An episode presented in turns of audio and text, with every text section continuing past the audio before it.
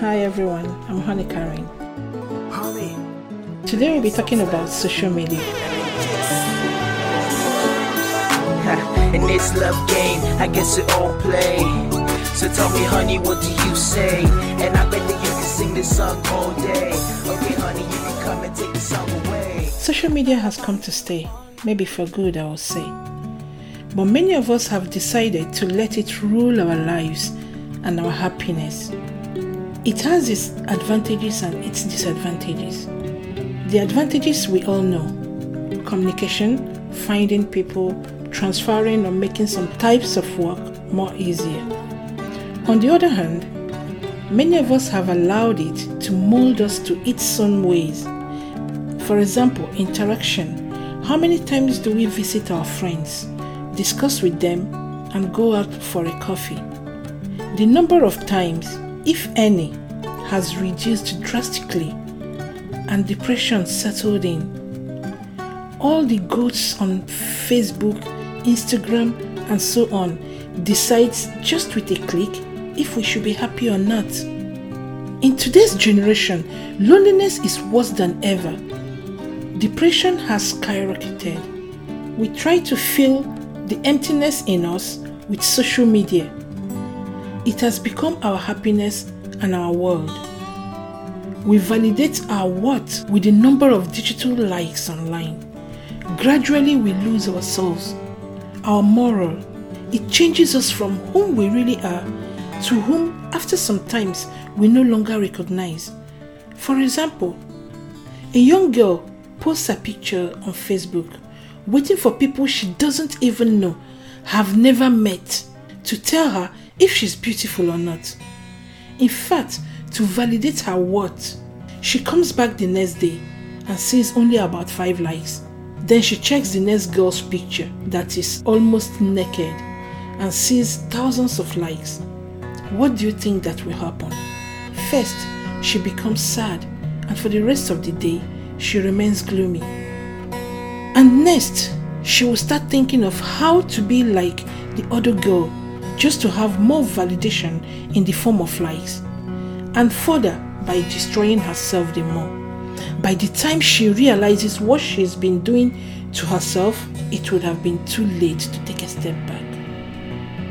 I was watching a program the other day and saw many people regretting what they've done to themselves through surgical oppression just in the name of trying to be who they are not on the pictures they post online that gives them so many likes.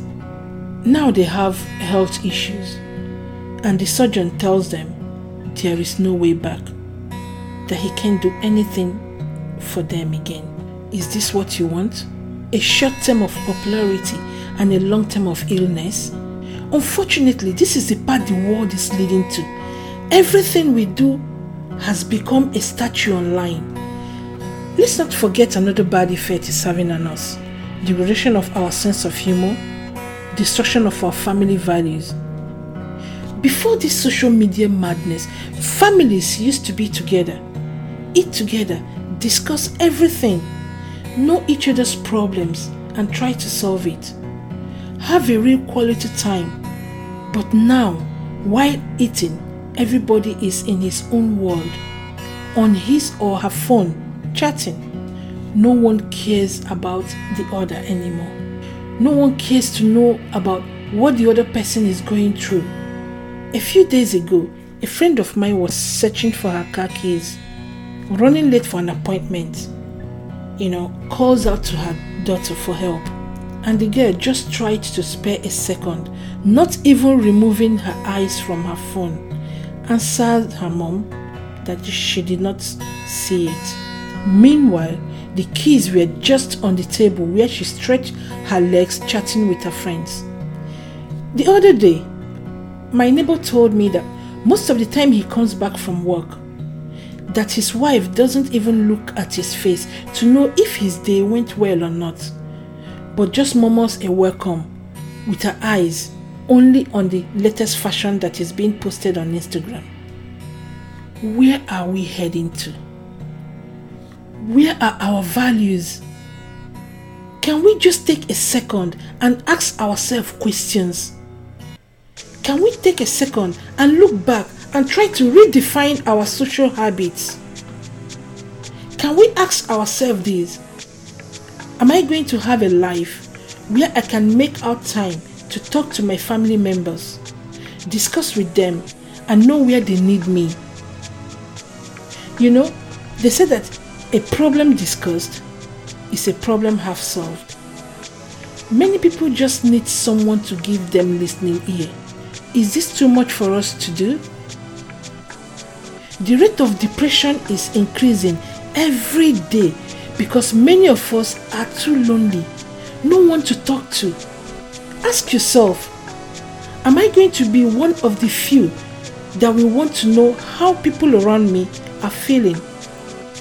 Or am I going to be a digital person where I live a fake life and meet fake people? Where the robots online defines my worth and happiness? You alone can decide that, and you can start now to say yes to having more time for the people around you and to real happiness with your friends and family.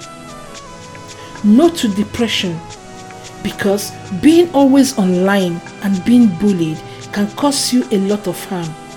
Yes to your freedom from cyberbullying and from fake friends.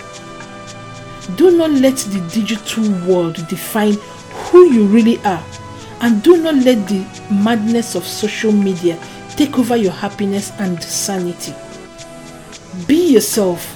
Control it by being the driver and not the passenger.